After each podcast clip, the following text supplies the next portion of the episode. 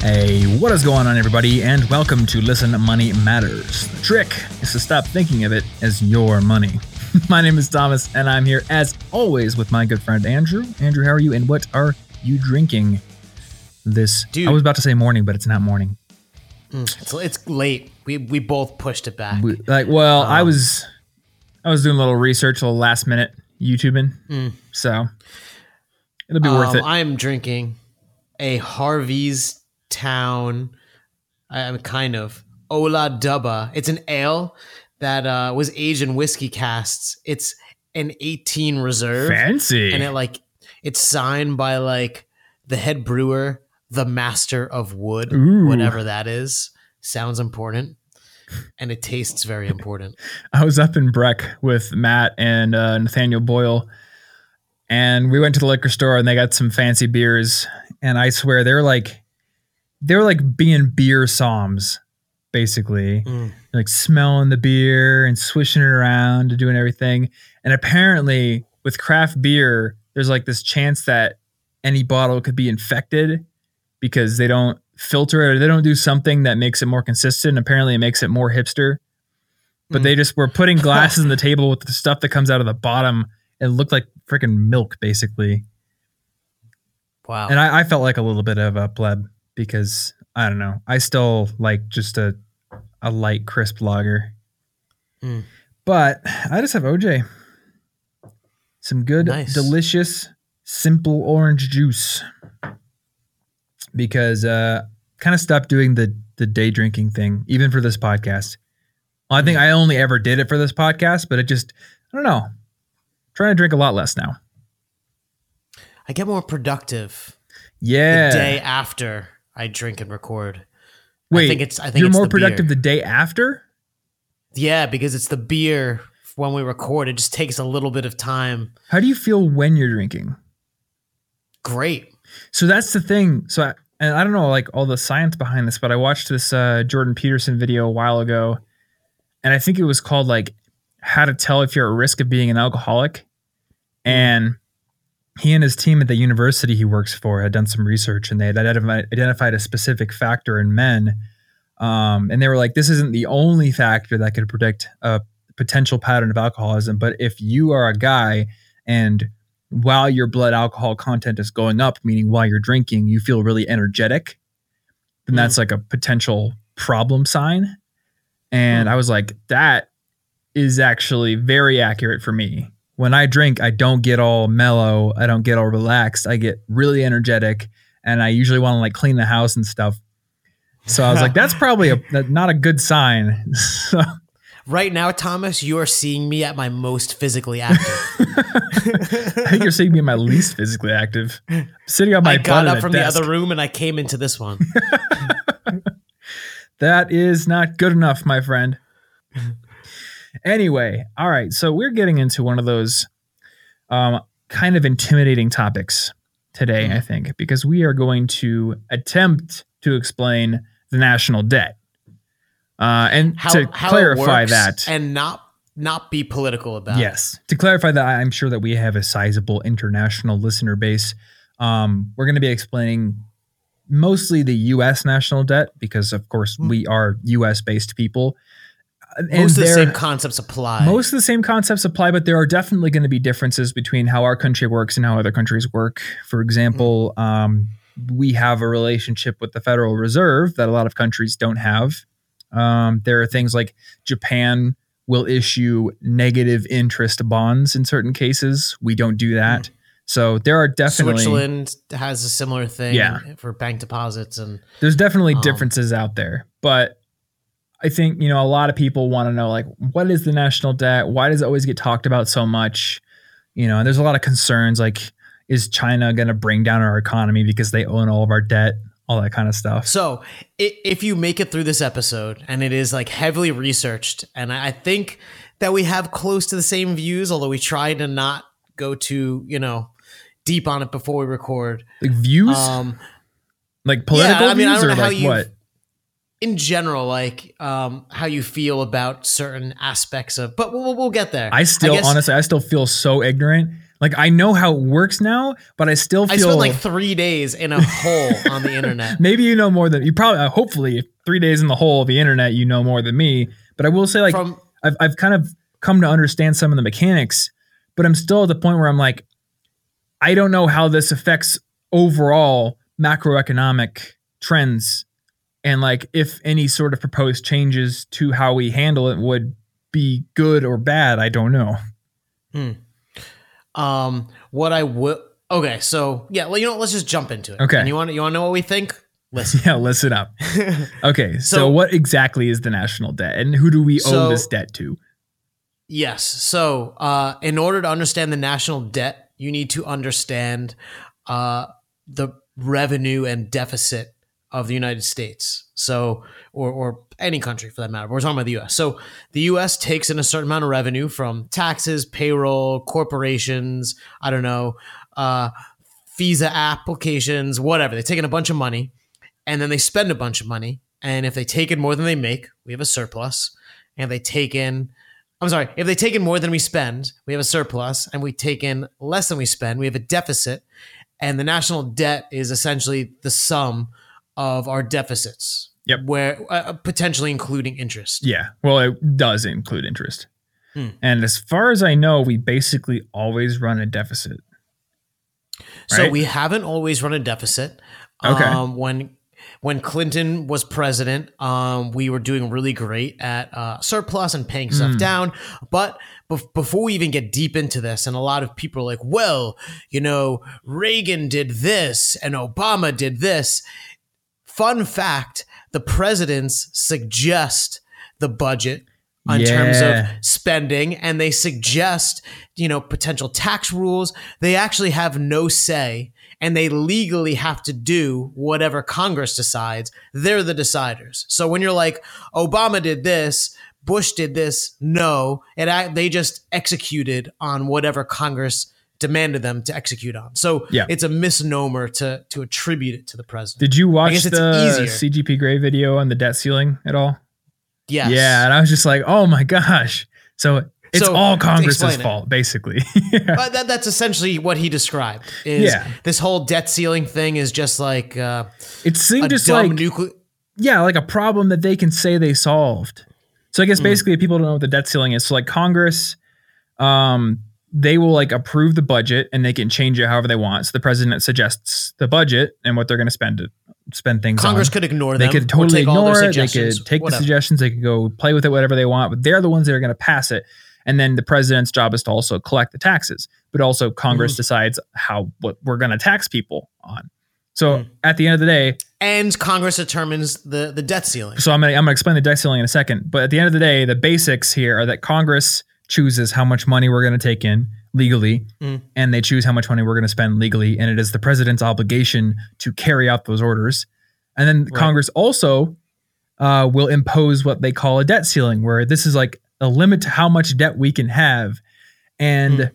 basically, what this does is they can now say, like, oh, the president wants to spend more money and take on more debt than we have allowed them to take on. We're going to hit the debt ceiling, That- and meanwhile, that's we're gonna go completely into default. untrue. and it's literally just an arbitrary number set by Congress. So apparently, they Hmm. can just, after a bunch of deliberation and uh, congressional theater, can raise the debt ceiling to say, "Oh, we raised it. We have we've And backed away from Armageddon." dumb- the reason it's dumb is because they approve a budget that Yep. either will or won't go over the debt ceiling. So, the, so they've decided this number, and then when we go and hit the debt ceiling, they're like, "Oh my god, I'm shocked, shocked that that we hit the debt ceiling." Meanwhile, that they're the the ones who decided that. So Yeah. kind of ridiculous. It seems like But- literally, other than maybe some like back channel influence the president may have, the president is like in this context a literal puppet. Yes. So, um, so we have uh, that's that's what the national debt is, um, and to kind of compare this uh, to consumer spending, you know, if you had student loans or if you have a mortgage or if you put money on your credit card, the debt the debt is similar Yeah. in that sense. And so I think, uh, and as we go through the episode, we'll do very similar comparisons to how we would if it was your personal finances. And these are general uh, measurements that economists use and, and stuff like that. Right. Yeah. Uh, okay. So I guess let's just like break down how much debt does our country have and who do we owe it to? Yeah. So right now, Uh, and you so- can look at this, there's a website called usdebtclock.org. And Mm. would you say it was like $20.6 trillion right now? I think. At the, at the moment of recording, Yep. it's like 20.606 ish. There's a lot of numbers Trillion. on this thing, man. yeah you could just just trying to understand what is going on in all these things but that that's how much debt the us has at this moment 20.6 trillion dollars Yep. a very large number and then often when you hear this number it is put hand in hand with um, a debt to gdp ratio Okay. and so the GDP is the gross domestic product or what is produced by the country. Yeah. And right now that's about like uh, $19.6 trillion. And so our debt to GDP ratio is about 104%. And the reason this is important is because the US could borrow, you know, a trillion dollars and Portugal could borrow a trillion dollars. And I think it's fair to assume that the, the bigger country that earns more money would have a better, easier time paying it off. Yeah. Um, and so that's why that ratio is, is used all over the place. Now, one question is the, the GDP is an annual thing, right? Right. So, it's like- essentially measuring the productivity of what, the- Yeah. you know, But the debt is like a total. It's not like we racked up Right. 20 trillion in one year. It's it's currently 20 trillion. over over many, many years. Yeah. And Now, I don't understand how useful that metric is. I mean, maybe you can explain it to me, but it's my understanding that like we, we basically don't like we pay off individual debts. We have to, Mm.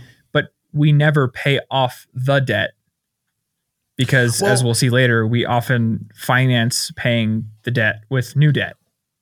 So when we're talking about uh, getting out of student loan debt or, or you know credit card debt, uh, we tend to really focus on one number, um, the interest rate that you pay. And so if you have credit card debt and it's twenty something percent, we're like, well, step one is to refinance that to a lower rate because it dramatically reduces the cost and the amount of interest you would pay. And um, interestingly, over time, if you look at the, the graph of US debt, it is looks like it's like exponentially increasing. But also during the same time period, the actual interest rate or cost of that debt has been steadily decreasing. And the amount that we actually have to pay to service that debt or meet our obligations has also been decreasing. So It's been decreasing. yeah, there, there was a point uh, the U.S. Uh, used to pay 14% on its debt. For oh, 14% interest. Yeah. Okay. And right now, so in December of 2017, and I'm saying that I like our episodes to be timeless, but you know, there's a very specific number. Yeah. The average Treasury bill interest rate was 1.248%. In the same month, if you were to get a home mortgage, you on average would get 4.205%. So the US government is borrowing uh 25% uh, of at a rate 25% of what you would for a mortgage, which is a pretty damn low rate. Now, is that is that rate that the treasury bonds are set at? Is that somehow correlated with things like mortgage interest rates, or is there some other? I know there's like a there's like a rate that the Fed sets for banks, and I don't hmm. know if that's at all related to the way the treasury bonds are structured or not. So I think in the past it was so it, everything is correlated for sure, and in the past it was much, much, much more correlated. Now it is much less because we're a very global economy, or just the world is very globalized, and it more reflects demand. And Gotcha. so the more people want treasuries, the the further down it drives uh, the interest rate. And so if you Hmm. think about if there were problems happening across the world, like Greece defaulting, whatever, people tend to find shelter in uh, U.S. Treasury bills, Yeah. and so as more people find shelter there, it just drives the rate down. Gotcha. Okay. So And of course, the opposite could happen if people were afraid of the U.S. defaulting; they could leave, Yeah. and the rate could dramatically increase. okay. So let's break down like where the debt is broken up and like who holds that debt essentially, because I think that's going to be a pretty helpful thing in explaining some of the later concepts. And I watched a few videos that uh, broke this down. Now, keep in mind the video I watched was from August 2016. So, people out there who are really detail oriented, maybe these percentages have shifted a tiny little bit since then, but I think it's going to be overall pretty accurate. That was the hardest part with this is that Finding, the numbers are always changing and so everything's kind of always out of date. Yeah, but I really don't think like oh China just within one year just took on an extra extra 10% of our debt like that, probably didn't happen. So as They've of actually been reducing. Yeah. As of August 2016, uh, 33% of our national debt, which is about $6 trillion, was held by other nations. Mhm. And it's not like China holds most of that. They held like 5% of our debt. I think it was 1.2 trillion. Right. And then so- Japan held a very similar but smaller number.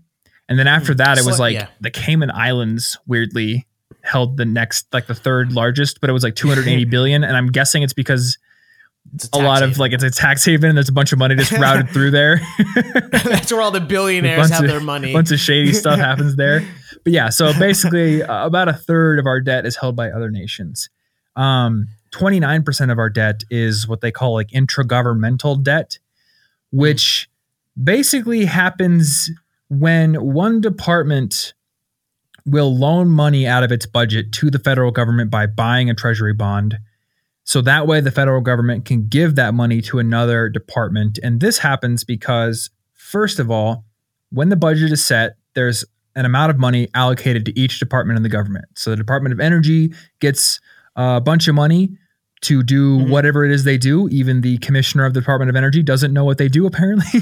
and the Department of the Interior gets a bunch of money. The Department of the National Parks gets a bunch of money. Everyone gets money. And then everyone's got a spending plan. And often what happens is there's a discrepancy between the amount of money they have and the amount of money that they are going to spend for their legally obligated plan. Sometimes they get more than they need, sometimes they get less. Now, you'd think that if you like if you had a budget at home and you planned it like at the beginning of the month and you're like I'm going to spend $500 on groceries, I'm going to spend $200 on coffee and I'm going to spend $1800 on uh, sushi lounge Military expenses. military ex- or something. yeah, I'm gonna go to the military surplus store and buy myself some bear traps because I need them for reasons. And then you realize that you only need one bear trap actually, and they had a sale down at the military surplus store. So you have all this extra money, but it turns out Sushi Den just raised their prices, and you're not gonna eat less sushi than you normally do. That's just not gonna happen. Well, what you would do is you would just say, okay, I will take $500 that I was going to spend on bear traps, the military surplus store, and I'm just going to put that into my sushi den or su- sushi lounge budget, and I'm going to buy lots more mackerel. That's fine. Hmm. But the US government can't just transfer money from one area to another. They would have to literally vote on it. The con- like Congress would have to vote on that every single time, and Congress does things pretty slowly. So instead, what they do is if a department has more money than they need, they will purchase treasury bonds, thereby creating debt, and they'll be giving that money to the treasury. And then the treasury Right. can then allocate that money to a department that has more on their spending plan than they need.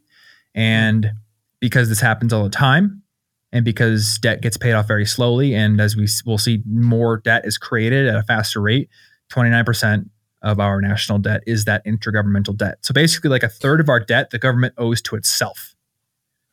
because it's shifting money around, Yeah. but the, the total amount is the same. Granted, Well, there's interest every more- single time. So it's not Right, like, but the interest is being paid to the government's paying interest to itself. yeah, in this case, but it still so- it still like creates a larger balance on the overall ledger, essentially. yes, yes. So that's that accounts Um, for about two thirds.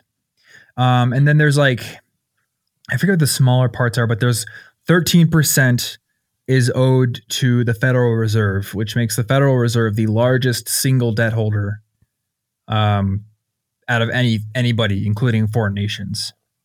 Hmm. Now, this is where something called debt monetization comes in. And this is why I really wanted and I felt that we needed to talk a little bit about the creation of money because it is intrinsically linked to the national debt. And we could have a whole. Have we done an episode on money creation? No, it's on our list. Oh, it's on our list. And- okay. Yeah, I couldn't so remember I, th- if we I think it'll it. happen this Okay, year. so we will go deeper into this within our money creation episode. But uh, in a nutshell, if the US government needs money, what they can do is issue a treasury bond in a way to the Federal Reserve. And the Federal Reserve has the authority to print money, so they can simply print up more money, thereby increasing the overall money supply, send that money to the US Treasury, and now they are otherwise holders of debt. described as inflation. Yeah, so that that causes inflation because they have now made new money. They've introduced new money into the U.S. money supply, and now they hold the debt. So basically, that the debt is the justification for the creation of money in that way. Now, there's another way that cre- the money is created called the fractional reserve banking system, which we will go all into in that future episode. Yes. But this is one of the main ways that money is created. Now, there is one And- important thing here. Uh, Oh, right now, okay, I don't think the U.S. government is literally allowed to sell treasury bonds directly to the Fed, Mm. but they can sell them to people like institutional investors, to you and me, all kinds of stuff like that, and then the Fed can buy them from us. So it essentially works the same way. It's just there's a bit of a middleman. One hand washes the other. Yeah, it just Um, like maintains the illusion that the government doesn't have a direct link to the money printing machine, but they sort Right. of do because the market is going to work out anyway. if to, to go back to some of the numbers in the beginning, I had said that uh, in December of 2017, the tr- the average interest rate because it's changing daily, hourly, whatever. The average interest rate for Treasury bills in December of 2017 was 1.248 percent. And now you just described essentially how we uh, create money to handle obligations, and this often manifests through inflation. And inflation is like the, Well, decrease- the decreasing of today's dollar value. Yeah. Or, or you know, and that It decreases buying value because Right. you know as the money supply goes up, then the value So- of an individual dollar goes down. if you had hundred dollars and inflation was two percent, that that like essentially means that you have ninety eight dollars left. I mean, Yeah, roughly. the math is not so sexy, but um, and so so the the interest rate was one point two four eight percent on the debt, but inflation in that same month on average was two point one percent. So we actually technically profited on the money we borrowed in December of 2017 because the the money lost value faster than we than the rate that we had to pay interest. Wait, can you explain that to me once more? Said the rate of inflation was like two percent. So think of it like this: if you had an investment and it, and it earned you two percent a year, Right. right, and inflation was two percent a year, you would be making zero. Yeah, your, your increase in, right? in buying value or buying power is zero, even though your right. your So in this scenario, the the the debt. So so uh, before we were saying investment is like a positive number, and then uh, you know, um, inflation's a negative number for savings and investments. But if it's debt, it's reverse. So interest rate is negative because you pay, but inflation is positive because it reduces the cost of your debt or the or the value of your debt. It devalues it. So the the So- rate of interest that we're issuing, the government is issuing, less than is less than the rate of inflation. inflation. So basically, the Hmm. buying power of the dollars we're creating is, well, the buying power is going down, right? Mhm. So does that mean Think I'm of it like this. So infl- sorry, inflation is um, great for debtors, people Yes. who have debt because it reduces the value of the debt, and it's terrible for savers because it Mm. reduces the value of the savings. Like every dollar is reduced. okay? So to pay back the Fed, it's easier So the, because the rate of right, inflation so is higher. interest rate is lower than inflation. Yeah. So the the the net rate is is positive, right? And this is just one Mm. month out of many months, but it shows an interesting relationship between inflation and the cost of our debt. And this is why one of the main reasons why we've been able to drive this debt number up to astronomical levels and it really not have a meaningful meaningful impact on like the cost of running our government. Yeah. So I guess like the question is, are we ever going to pay that off? And if we don't, like, what happens? So right now, everything's great. You know, the debt has never been cheaper. Um, and it's also never been higher. And everyone loves U.S. Treasuries, so it's all good. I mean, keep acquiring more debt. However, So people, basically, people um, don't care that our debt is rising. Right, Right, now, they trust the dollar believes- enough. They like to trust it anyway, and they're buying them anyway. they they trust us. So like the U.S. is the safest investment. Totally, let's do it. so I guess the question happens- is, why do they trust us since the debt is continually going up? Is it because Well- we're like the most powerful? We have a big military? Is it because like our GDP is so high? So, so okay, so I want to talk about this, and, and I want to talk about it in one second. Um, but you had the this other question, um, like what happens, and uh, it tends to happen like extremely quickly, where someone loses faith in the ability for an entity to pay, and pulls out, and it creates this wave, and this is how like crashes happen, and Then This is everyone goes to pull out, right? Right. This is what this is what happened to Lehman Brothers. This is what happened to Bear Stearns. This is what happened to Greece, Portugal, and Spain. Like runs Right. on the bank essentially. Yes, Okay. it, it's it's it wasn't like one day Greece just fell to shit. No, it was it was essentially one day investors had a consensus based on what movements of money were happening that Greece can't pay, and as a result of everyone leaving, the cost of the debt went up and they couldn't pay. So would it be like analogous to a margin call Yes, where it's just of. like, hey, we actually want the money you owe us now? Because right now, interestingly, um, so so the U.S. government takes in about three point six trillion in 2017. They took in 3.6 trillion dollars, and the cost to pay our debt was only 303 billion. Wait, That's only about- billion? Yeah, so that was only eight percent of the total money the government took in that year was used towards debt. That's a shockingly low amount. Like it's because our debt is basically free now. Yeah. But if you tripled the the interest rate, that would essentially triple our cost, and then we'd be talking about like a quarter of our debt or a quarter of our income going towards our debt. So that that relationship is is a very tight one. Um, Now, even though we have so little money going to our debt obligations, are we still running a deficit? I'm sorry, say again. Even though we, we have so little money going to our debt obligations, which you'd think would would uh, free up a lot of money for the spending we're going to do in the year, are we still running a deficit? Yeah, and So basically, we're we're um, paying off our obligations, and we have a very small amount that needs to go to it, but we're still racking up more than we're paying. and we're we're borrowing at an ever faster rate. And I, I don't want to get into it because it's like super political, and we will probably have an episode dedicated to this when we can Yeah, do it in such an, a nonpartisan way.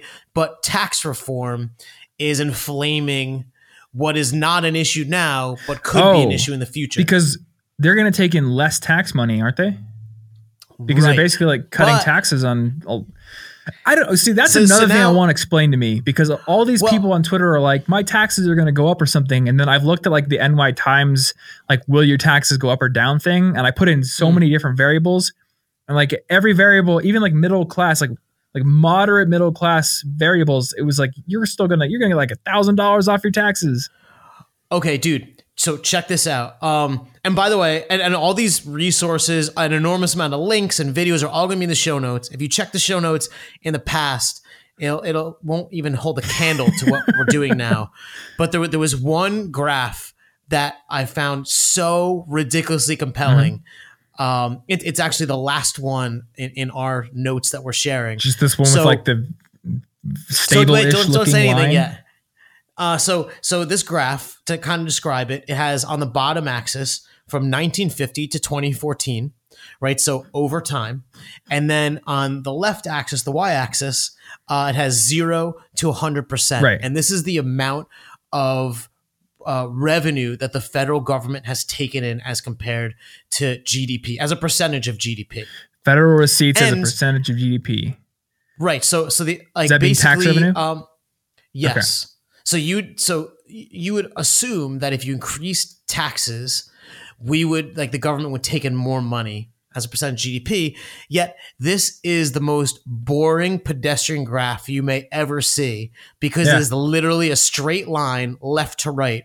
Regardless of tax increases, tax decreases, capital gains changes, presidents, wars, whatever, the federal government has taken in consistently 17% um, of receipts for taxes as compared to GDP. Yeah. So there, there is there is definitely an argument that tax reform doesn't matter. Like it really doesn't Hmm. matter because uh, what happens is um, maybe when we're taxed less, the economy grows faster, so there's a bigger pie to tax.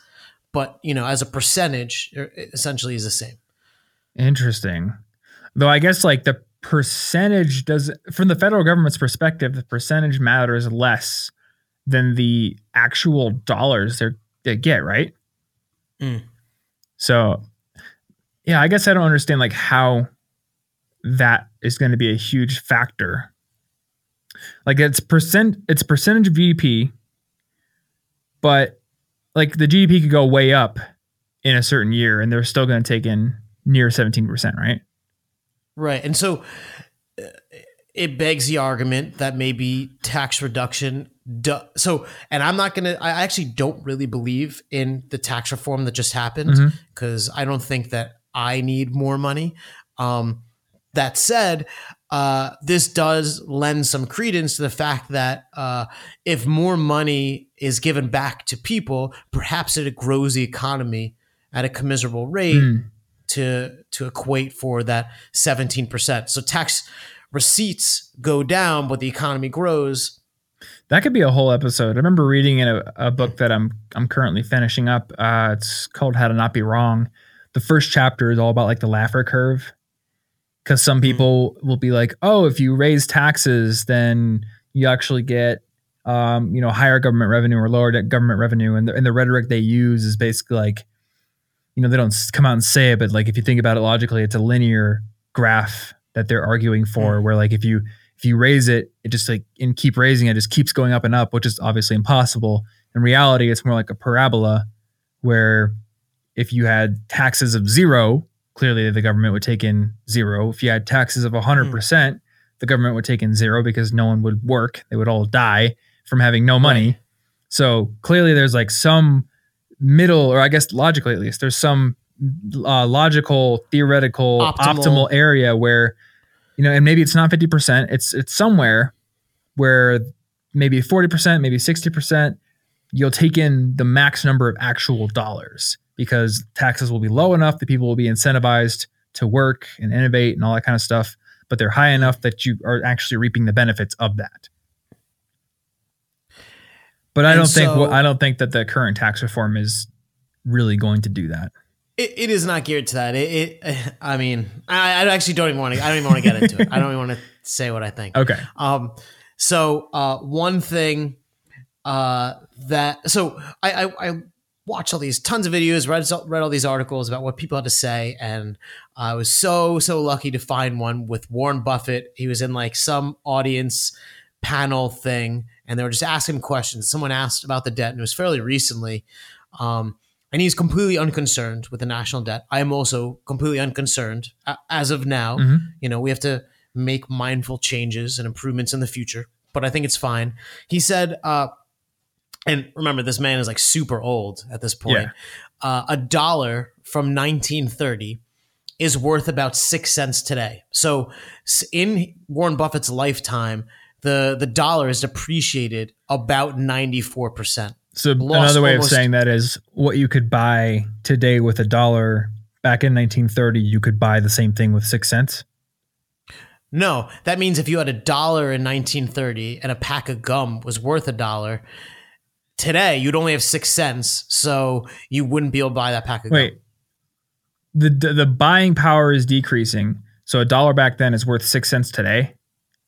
Yes. So so the buying power is decreasing. So if you had Okay. a bunch of savings, Yeah. if you were Warren Buffett, you had a billion dollars, uh, it would be worth 94% less. Okay. it- given no growth, right? Gotcha. And just the the inflation.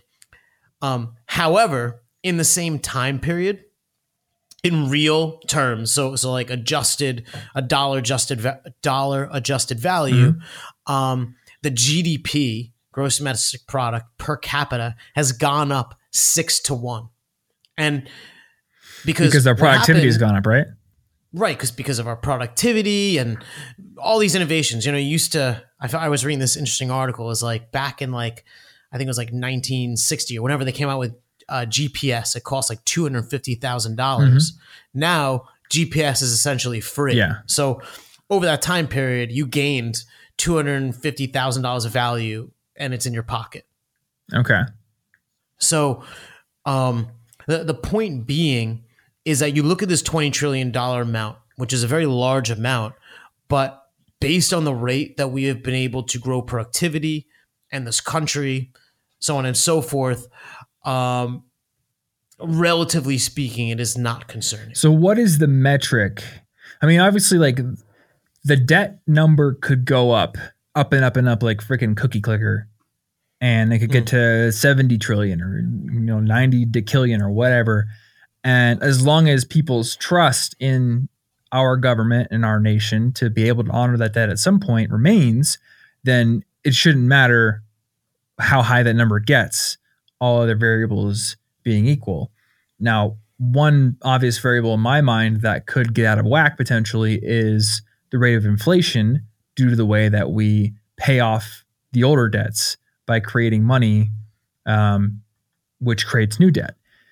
So you could have a horrible inflation problem, and a lot of people worry about hyperinflation with that kind of scenario. But so what you're saying is like because of our productivity gains and increases, does that somehow keep that in check? Does that keep the inflation from becoming a huge issue?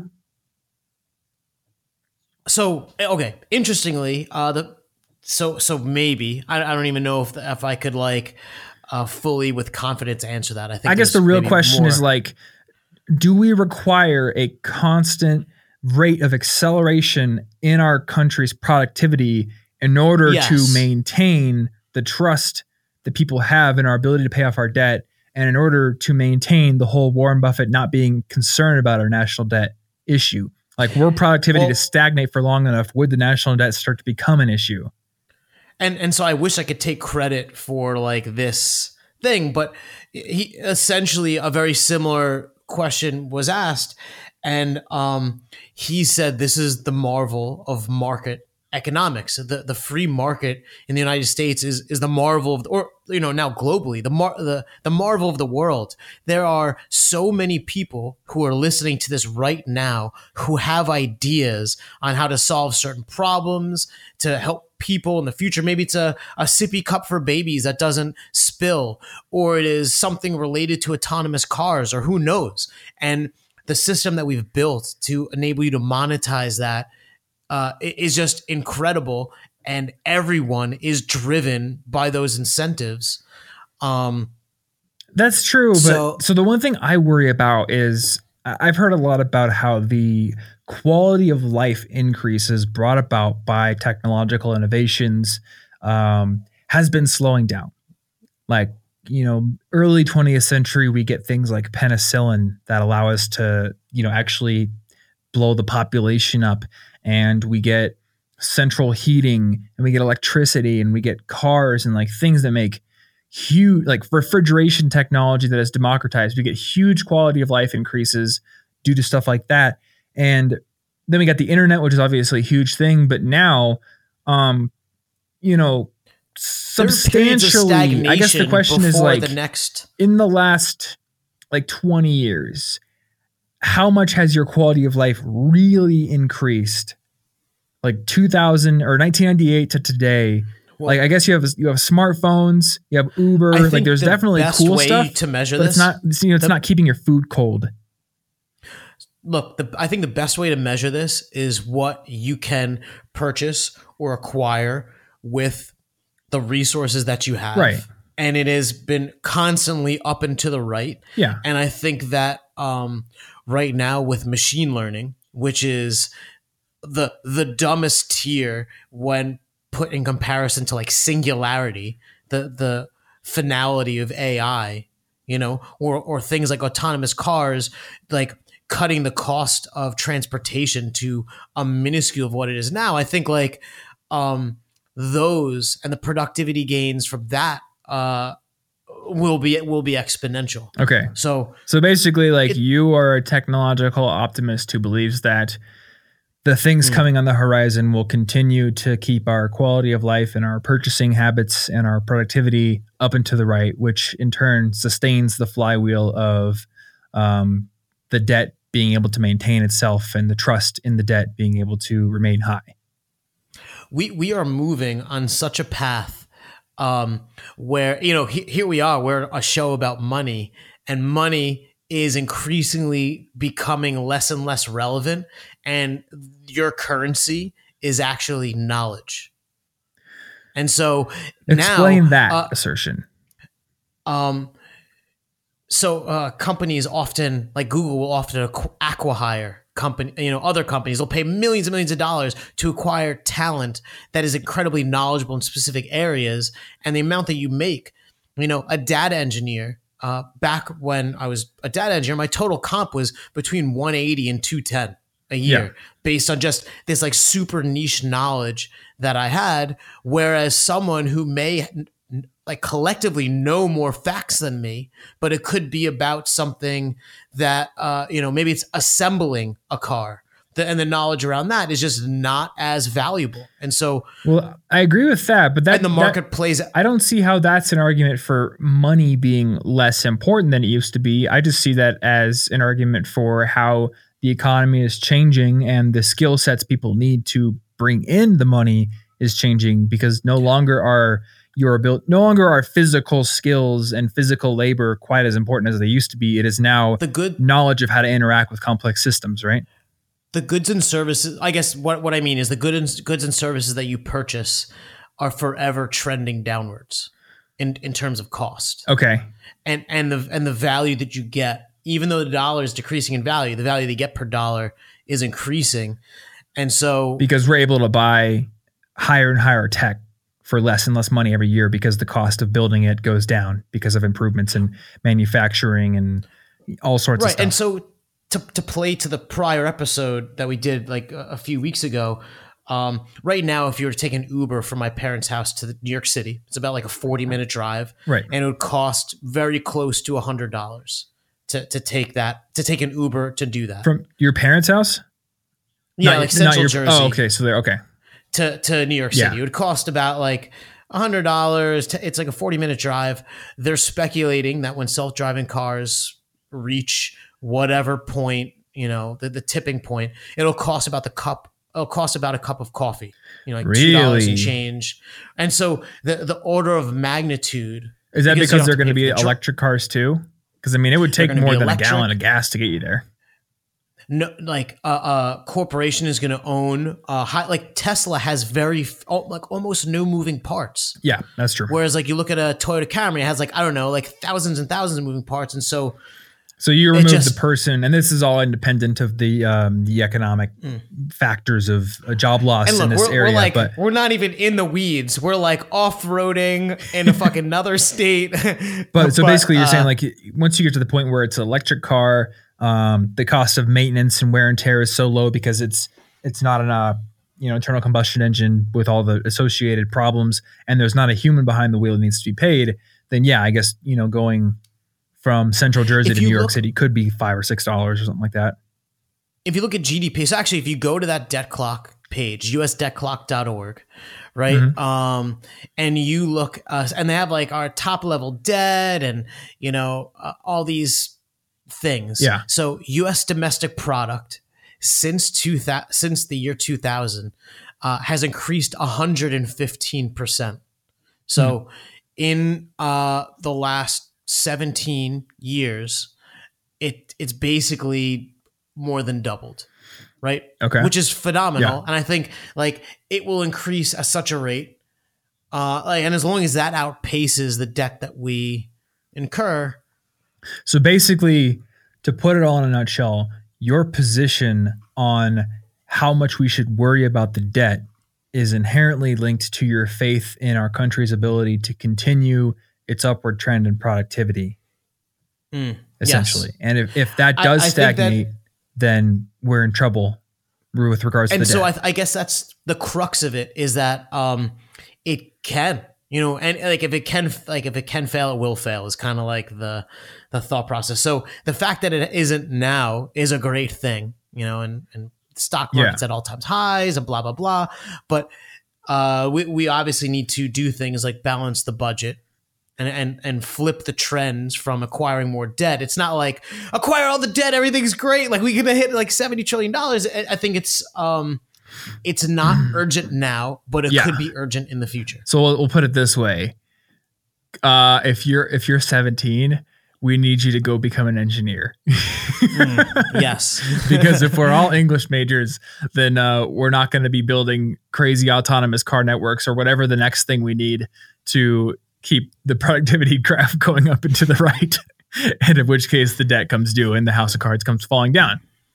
That's that's the pessimistic picture of it. How long can we can we run on the hamster wheel and keep increasing our speed before something gives? Peak oil, For, economic forever. trends, everyone loses their job because of self-driving cars. What you know, but I guess yeah. So if we understand it correctly, then one big hit to economic productivity, whatever it may be. Maybe it's you know uh, a, a decreased ability to extract oil, which most of our economy is based on. It could be um, huge swaths of the population losing the ability to find meaningful meaningful employment due to automation. It could be anything mm. that could be the tipping point that starts yes. the whole domino line tumbling with regards to trust in the debt scary. I, I completely agree. And so, so yeah, so I want to like uh soberly as I, as I wrap my beer up, you know, or, or very soberingly, uh-huh. not soberly, uh, just kind of like go through a bit more of those concerns because I think they are absolutely valid. Okay. You know, and worth considering, but perhaps not as dramatic as it is often painted, especially when you go to a lot of these like partisan political things. Uh, they're they're very inflaming conversations um, which isn't necessarily productive. So, and one of the things that uh, really sticks with me is everyone's like, well, we, we have to bring Donald Trump in to become president because he's a businessman and we need to run the US government like a business, you know, and, and I, I guess implying that the, you know, businesses don't acquire debt or they they're inherently profitable. Which I'm is, a business owner, and let me tell you how great it would be if I could just magically print money that I essentially never had to pay back. That'd be yes. great. but that said, uh, I think that statement is just generally false. Yeah. Um, uh, businesses have enormous amounts of debt, and I think the best. Uh, or, or a, like a good analogy is like say you're toiling in your garage and you came up with it with the solution to teleportation right like you you you figured it out but you just don't have enough money to build the you know the teleportation machine in New York and London to teleport people. So you're going to go and you're going to print t-shirts, you're going to create teleportationmachine.org and write a bunch of blog posts and you know monetize it with Betterment or something. And then in 20 years you'll have enough money to build your teleportation machine. You could do it that way or you could just take out a loan yeah build them and then be like a super billionaire yeah and that's essentially what businesses do is when they've determined that they have an idea or something that will generate revenue you know they borrow to achieve that yeah and the U.S. government is similar. In in boom times, if you look at our budget, we we often run a surplus, and when we have recessions or recovering from recessions, we run deficits to help stimulate the economy. And so um, we do run it like a business would. Right. Well, there you go. I guess we don't need a businessman. We've been doing it that way already. uh, one, I'm a business last, man. Yeah, I am a businessman. Last thing that I wanted to bring up is one common question or one common point that some people bring up, which is why don't we just cancel the debt? Just write a law that says no more debt because the debt's in U.S. dollars, right? why don't we just do hmm. that? So two reasons. Well, I guess a couple of reasons, more than maybe more than two reasons. The first one is Congress is constitutionally obligated to pay the debt. Uh, mm. The Fourteenth Amendment has a section that basically says, uh, I guess it actually says, the validity of the public debt of the United States authorized by law, including debts incurred for payment of pensions and bounties for services in suppressing insurrection or rebellion, shall not be questioned which Hmm. basically the courts have come to interpret that to mean the government is liable to pay its debt. Plain and Hmm. simple, constitutionally obligated. Uh, the reason it says in there for services in suppressing insurrection or rebellion is because the government had to borrow a lot of money to fight the Civil War. And a lot of people were worried they wouldn't be able to pay it back. So it was essentially written as a way to kind of quell the fears uh, created by that. Ah. Now, the only way out is number one, for the government to become financially insolvent, which would bring a whole host of other problems, or two, to literally write a constitutional amendment that would to say, essentially do the same thing uh, as the one that canceled prohibition. Like, oh, actually, we don't have to, bro. But I think that would have a lot of problems in itself. It would cause a lot of problems with the trust that everyone external to the government has in the government. Because I don't know Mm. about you, but if I'm going to loan money to somebody uh, and then they go ahead and like pass a rule in their business where they no longer have to pay their debts, I'm going to be like, uh, what the heck, man? I'm I don't know Yeah. what I'm going to do, but it's it's definitely not going to be like sitting back and just saying that's cool. It's totally cool if you just rewrite the rules and renege on our agreement. That's fine. So they are basically obligated to pay the debt.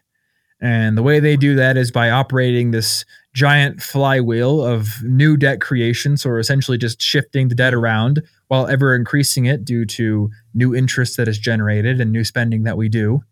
Um, and as long as, as you said, Andrew, as long as we can keep the productivity graph up and to the right by building crazy machine learning car networks, uh, we're good to go. I, I just want to say, I feel like any good debt discussion isn't truly complete without China, China. right? Because China is, you know, I don't know. They're like they're our puppet master. I don't know. Like there's there's a lot of like conspiracy theories going out there, and um, I think just a, a few things need to be really clear because like people are like, well, what you know, China now has like a meaningful amount of control over us, or you know, they can call the debt due and screw us over.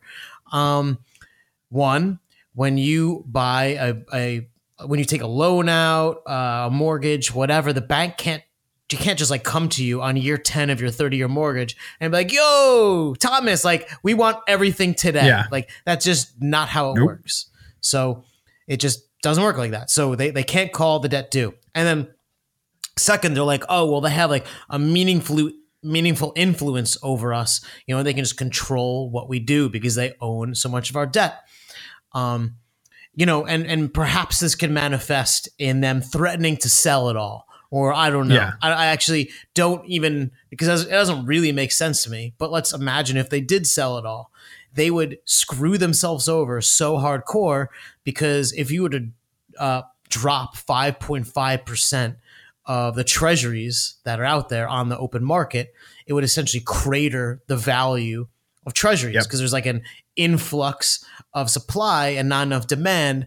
And so if China has 1.15 trillion dollars today, that's a market value. And if they try and sell it all, they're not going to get nearly that much out of it. Yeah. So they would have to.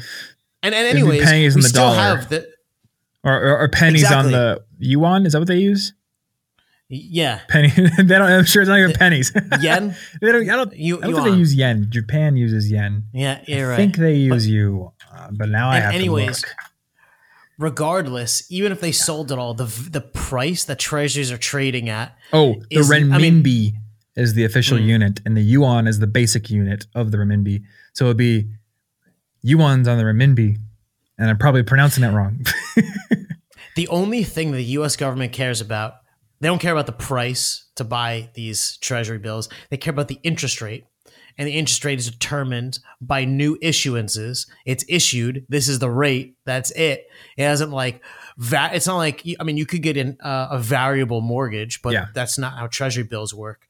Um, so, also just a moot point. And the last thing, obviously, we we can't go into too much detail about this without getting into speculation because neither of us are knowledgeable, and a lot of it is probably very shadowy objectively. But there are money is intrinsically linked at a governmental level to geopolitical things.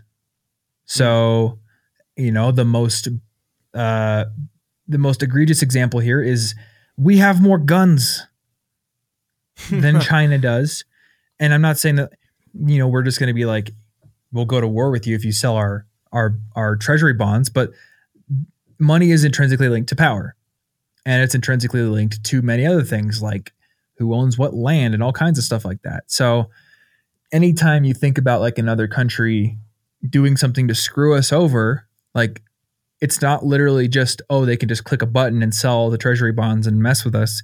There would be a lot of repercussions in other areas. Uh, and this isn't listen geopolitics matter so we can't really go too much into that but it's more complicated than just they're going to screw us because they hold a bunch of our debt. And they don't even hold that much of our debt anyway. It's 5% yeah. Which is i mean it's a lot. It's, Yeah, a, I mean, it's lot of money, but it isn't like they have the majority of it. The fed has the majority of it. And then like institutional investors and american citizens hold more. So So I, I heard a really good um, way to describe what what twenty trillion dollars is. okay So so imagine if you went to Germany, um, and you went to every single town, and in every single town you went into every single store, and you bought every single item on the shelf in all of Germany.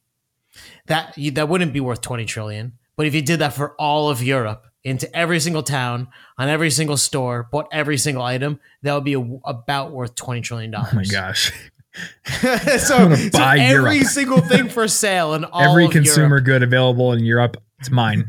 I'll take it. One of everything, please. it's gonna get you a lot of burratas, a lot of bratwursts, all kinds of good stuff. Mm. Dude, have you ever had burrata?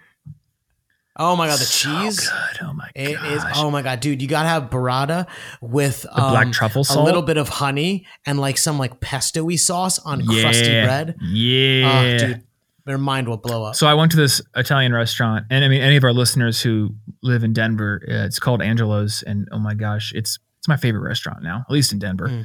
Probably not in the world, but in Denver. And I'm trying to figure out what they put on it. It's like the burrata is the cheese thing, but then there's like these little flecks of something on there that tastes like kind of salty, but not like just like salt. And I'm trying to figure Mm. out what they are. I don't know if it's like truffle salt or some weird Mm. fancy thing. At Whole Foods, you can buy regular burrata and you can buy burrata with black truffles. And I haven't bought those yet, but I'm thinking maybe that's it. I don't know. I thought you were fancy, Thomas. I am fancy. I'm so fancy. I don't know the rest of the lyrics to that song. Anyway, uh, all of what we talked about, minus the booze talk, and uh, maybe the booze talk. I don't know. Sometimes our our writer will throw stuff about our booze into our show notes, but all the important stuff about debt, the things that will actually educate you, are at our show notes. Uh, so listenmoneymatters.com slash show is where you can go in a web browser and find them. And if you are listening to this in a podcasting app like Apple's Apple Podcasts or anything on Android, uh, there's probably some way to bring up the show notes right within your app. If it is Apple Podcasts, I think you can just tap on our, our album artwork. Um, if it's like Pocket Casts, you can swipe whatever it is. I'll let you figure it out. But we do put all the show notes right there, so you can just check them out right there if you want to. And we will have all the links, all the YouTube videos that we watched in order to prep for this episode. If you want to go deeper on this topic, that is where you can go to do so. Uh, also, you can find our toolbox of resources like budgeting tools, investing tools, books that we recommend over at our toolbox, uh, listenmoneymatters.com slash toolbox. And if you want to support the show, one great way to do it is to give us a review on Apple Podcasts and rating. That helps to bump the show up the rankings and just lets us know what we're doing right and what we can improve on. So, as always, thanks for listening, and we will see you in next week's episode. Later, dude. Later, man.